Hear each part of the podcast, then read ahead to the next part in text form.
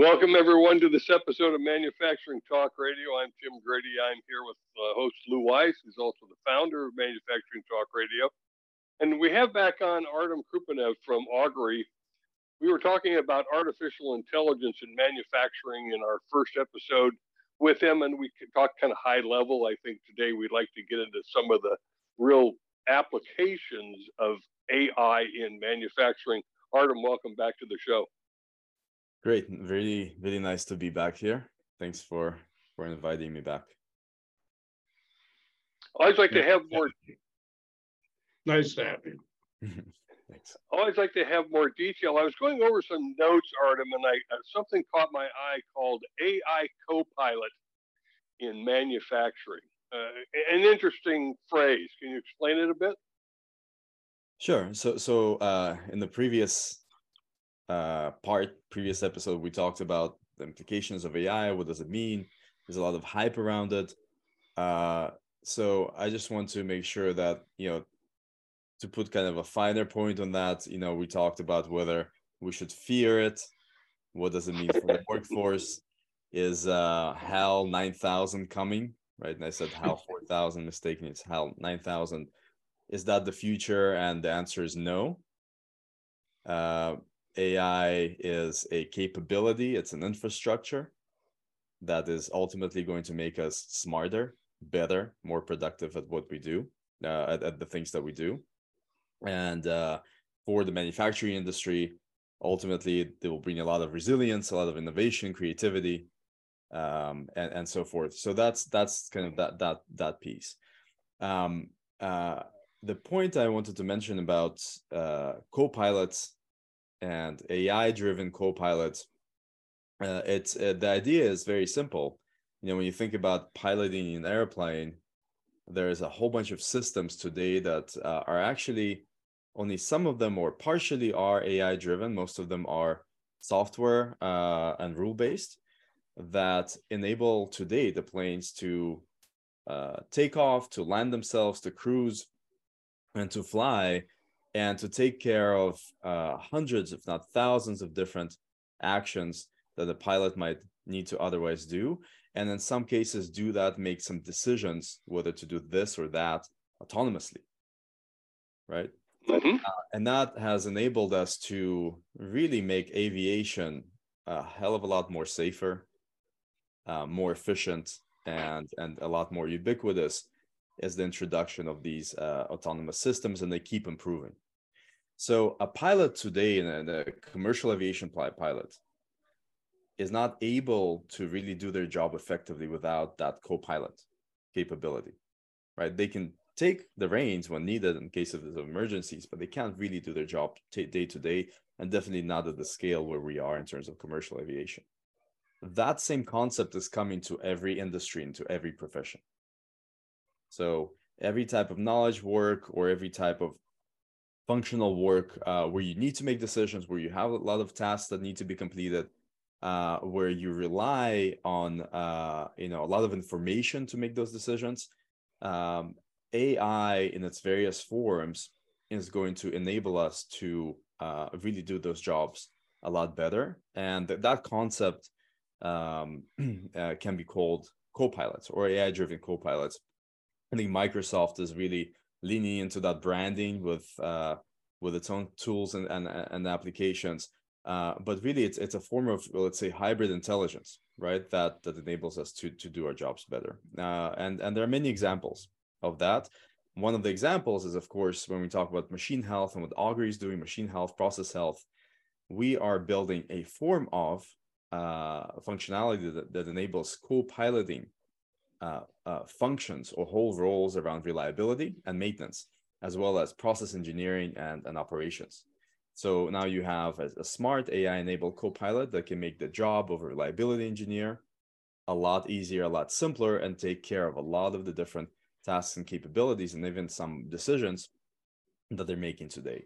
Um, and and the future of that, of course, is that that capability is going to improve, get a lot better, and make make those functions a lot more effective. I was just reading where in the medical field they applied AI to a cancer strategy for a uh, the most common form of liver cancer, and the AI came up with a, a possible approach to treating it in 30 days, something that normally takes 12 to 18 months. Clearly, AI will help us in the medical profession. Yeah, I mean, uh, th- there there are various applications, but but the theme is is very similar to to the way I described it. And the way to measure AI capabilities is to at first for us, because we don't really have a better concept of it today, but it is a useful way of doing it, is to measure it against human capacity, right? Human accuracy, human capability, uh, human uh, productivity and efficiency. And so there's kind of a you can think about it almost as a scale is AI close or as good as a human at performing a certain task? And then when you get beyond human capacity, is AI more accurate than an individual human or better than an individual human? Um, and is it as good as, let's say, 10 people, 100 people, or 1,000 people, right, at, at performing that specific task? So if you were to, in that medical example, if you were to take a uh, an expert, uh, a medical professional that is able to make those types of diagnoses based on imagery or or, or other you know uh, data, then uh, if you were to ask a hundred professionals to make the same kind of judgment and kind of do the uh, the average and figure out to the get to the right decision, is AI as good as that? or a thousand or even more right and so in some mm-hmm. areas we're rapidly moving certain areas, certain functions, and definitely within certain tasks, use cases, we're rapidly moving uh, towards the ability of AI go well beyond human capacity. And if we think about uh, the area of, let's say, machine health and predictive maintenance, and process health, that is already uh, the case for the last few years. You know, with with Augury, we have moved beyond human capacity in terms of accuracy and definitely in terms of scale. So, you know, Augury's uh, systems can monitor hundreds of thousands and millions of machines at once. Uh, so essentially, if you're a manufacturer, uh, you would need a few hundred people to do that job semi-effectively, whereas you get that within a moment's uh, notice. It's instantaneous. So that level of scale is just impossible uh, with with uh, to, to do uh, through traditional methods. So that's how we can also measure the effectiveness of AI, the effectiveness of these co-pilots, if you will, in in helping us do our jobs. So this uh, sort of takes care of the skill gap issue, does it not? I don't think that's oh, partially right. So that that might be a part of, of uh, part of the answer is that uh, we are lacking skills at scale right? So if we were to think about solving a specific problem by uh, taking a, a, bunch of people, training them and, and having them do that job, right? That takes care of that problem because it enables scale for certain functions right. for certain certain use cases. But it does not care take care of the general uh, skill development for people, right? We uh, we are learning machines, we're learning creatures, right? And so um, uh, we will and are developing new skills on how to take advantage of this technology in a sense. So if you think about you know skills as something that is set in time right as as, as a constant then yes uh, eventually we will develop systems and platforms to make sure those skills capabilities are more and more scalable with the use of ai but as we work with ai technologies also our skills develop in making better use of them right? So i think the more important skill for us to develop as individuals and also as organizations as, as companies especially within the manufacturing space is to make use of these technologies and learn from them and then make those technologies better and then turn make our own processes and capabilities better. So it becomes a continuous learning loop. And that approach to learning that approach to skill development is what we really need to emphasize uh, today so what is everybody afraid of? losing losing their jobs. Uh, uh, you know, it's like the like the blacksmith who, when the car came along, he was afraid. Oh my God, I'm not going to be able to make uh, horseshoes anymore. That conversion was probably a lot more difficult than what you're talking about. Yeah, I think so. I, th- I think there, there's a couple of things. One is 99% of the world's population don't really understand this technology. Only 1% does. And that uh, leads us to, you know, get overexcited uh, and also to, you know, leads to anxiety. Uh, and also, you know, for companies that don't have a good understanding within their ranks, uh, it leads to an both an overestimation and an underestimation of the capabilities. That's kind of a double-edged sword. Uh, right. So, so I think um, I think that's that's one part. The other part is that uh, this is one of the first times in history, I think, for manufacturing where or industry in general, where we need both more people and more automation at the same time right, right. Uh, it's just it's just going to be impossible so it's really the convergence between the two that's going to be uh, both the challenge and also the the, the exciting part yes some parts of uh, what we're doing today will be uh, redundant in a sense right? Or will be massively scaled with with this type of technology.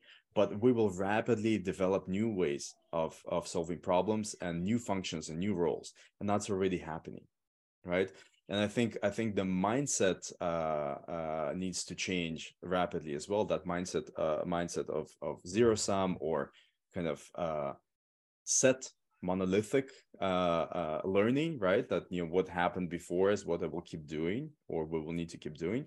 But we need to we need to change that into we need you know we need to use these technologies use these capabilities develop our use case says adopt them um, and and uh, rapidly then find a new path uh, or our own path in terms of how we will become better uh, in, in, terms of our uh, own, own, roles and functions and maybe develop new roles and functions the other piece is there's also a rapid generational gap right? Technology is developing exponentially. And so there are people who uh, understand how things were done before or how they're done traditionally. And there are people who don't but they understand technology right? Or or are used to using it. And so that level of reverse training or integration of how we train each other on understanding and coming with uh, with new cases becoming incredibly important. So i think today long gone are the, the, the days of like apprenticeship or somebody coming into the job and learning all the ropes from scratch. When you come in into a job with your uh, you know uh, tech savviness if you will or a better understanding of these ai technologies you have to create an environment where both the people who exist in that role for 20 30 years and you know the new people that come in are learning from each other synergetically and respecting each other's knowledge in a way that they can create something new. I think that is uh, that approach uh, is what's going to drive a lot of not just a resilience in manufacturing but also a lot of innovation going forward. So that that's what excites me about it. This is uh, not too dissimilar the time frame where uh, in manufacturing right now in the United States, there's 3 million manufacturing jobs that are open and we don't have people to fill them or we don't have people who want to fill. Well, the same, same situation happened in Japan after the Second World War. They lost a whole generation of men who worked in manufacturing. So they came up with the original, I guess, the original AI, and that's the robot. So they created the robot, and we're creating the broader version of that AI. So we're 70 years, 80 years later, we're in the same place. Uh, I think we're in a similar place in terms of the technological evolution or the nature of how technology evolves, um, I think there are a few key differences. One of the key differences is that the uh, the um, adoption uh, and the rise of of these technologies is exponential, where back then they were still nascent and, quite linear in the nature. And that's fueled by a number of different uh, aspects but definitely the way we communicate today has changed dramatically. And so the consumer world and the manufacturing or the industrial enterprise world they coexist at the same time and reinforce uh, the adoption and also the rise of these technologies across the various use cases. So that that has so the pace has, has dramatically changed for, for, from them uh, from that time the other piece i think that uh, uh, people still don't have a very good, or a lot of people don't have a good understanding of, is that AI, you know, when talking about artificial intelligence or augmented intelligence, that's not one thing. And you can kind of uh, divide that into two, two broad categories. One is you can think about it as our, uh, you know, intelligence that can understand um, uh, um, and enhance the capabilities of things, right? So AI that understands things. The other type of AI is AI that understands conversations and people and uh, there has been huge advancement you know in the last few months in terms of uh, you know the, the latest uh, large uh, language models that have uh, you know been open to the public in terms of the conversational AI understanding people. We tend to conflate between the two, these two, uh, but what you were referring to in terms of software that was used to run run robotics and automation, you know, 50 years ago, uh, the evolution of that, yes, has gone through various uh, um, uh, phases, but today we're seeing AI, uh, like AI around predictive maintenance or machine health and others, that can help make sense of and understand things and make them operate better at, at a large scale. Um, when we talk about AI that can help us understand language and people, uh, that is the part that was missing until very recently and that changes the game a little bit and that is because uh, you know we are now you know as as an organization let's say as a company we don't just function through our erp system manufacturing floor floor automation systems uh, through our databases through our financial transactions.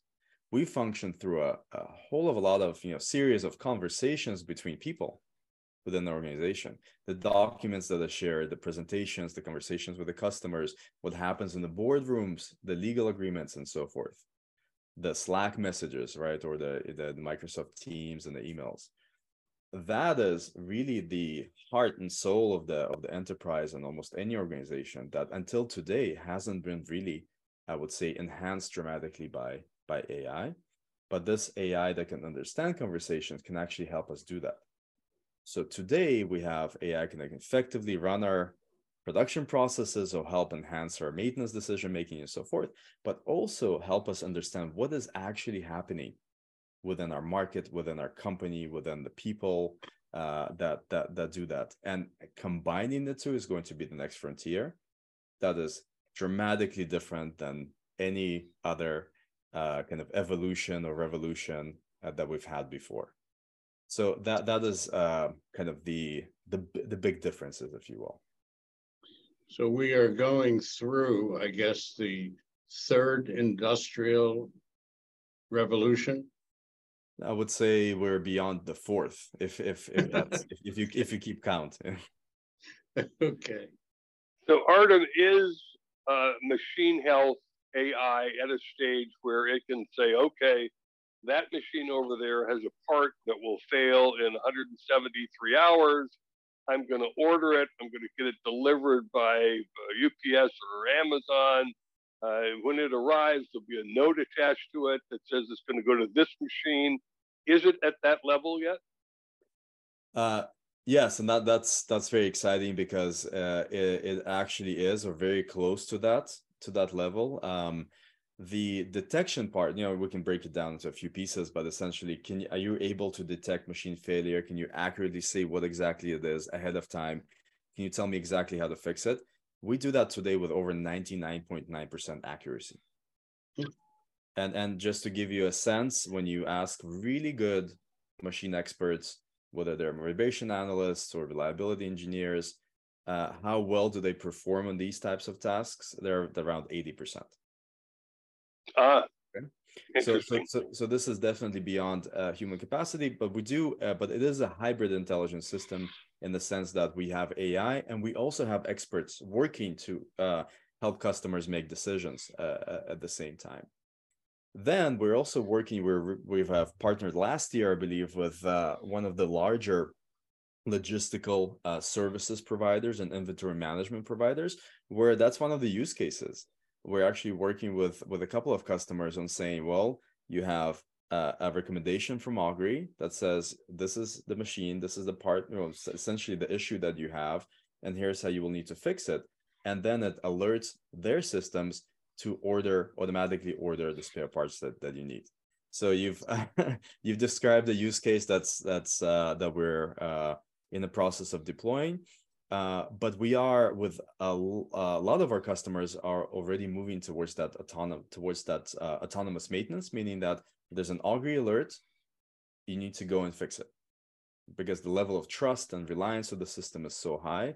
Uh, we actually also ensure our accuracy. So uh, if uh, a machine fails on our watch, if you will, we have a program to uh, repair and replace that uh, that machine, that component, which is the first uh, industrial AI that's been actually insured. Right, that just is the testament to its accuracy. So you can think about these these use cases. you can also think about use cases where, with our process health solution, uh, you understand based on your objectives. Let's say you want to inc- increase throughput on your production lines or your quality in your production lines. Uh, how does that inform your maintenance strategy? If you're running your machines faster, or you know at a different rate, or using a different material, but you still want to produce your quality product at a lower cost, do you need to maintain your machines more often? Which machines are more likely to fail? Which spare parts you will eventually need in your inventory for immediate replacement in case those machines fail. So now we're moving much closer to the ability to to do that, to predict that level of operational uh, uh, uh insight and and and essentially autonomy, right? Uh, if if you're a leader within manufacturing, you know you're asking strategic questions like, is it better for me to produce this type of product here? How fast can I produce it? What does it mean for me to produce it? You know, uh, standardize it. How quickly can I change it across my plants? Uh, and again, I think with uh, machine health, process health capabilities, we're moving much closer to be able to answer those questions more accurately and definitely much faster than uh, manufacturers are able to today. Well, Artem, I wish our 23 minute window was longer because having a conversation with you is hmm. both fascinating and easy. Uh, we really enjoy it, but we're at the at that uh, end point where we have to let everyone know that you can hear us on Apple Podcasts and Google and Spotify, and we're starting to branch out into AM FM radio. So we appreciate you being with us and thank you. It's been uh, really a privilege. So thank you so much. Thank, thank you very much. And why don't you give us your website address for our listeners? Oh, absolutely. If you want to check out Augury, it's uh, www.augury.com, A U G U R Y.com. Easy enough. Even us, humans, even us humans can understand that. That's right. and while you're out there, also check us out. Uh, you can type in manufacturing, actually mfgtalkradio.com. You'll come right to that section of the website where you can see this podcast episode. And thank you for being with us on this episode of Manufacturing Talk Radio.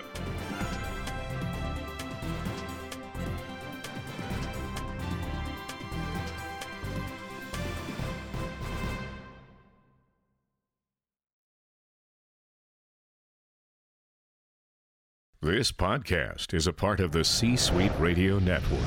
For more top business podcasts, visit c-suiteradio.com.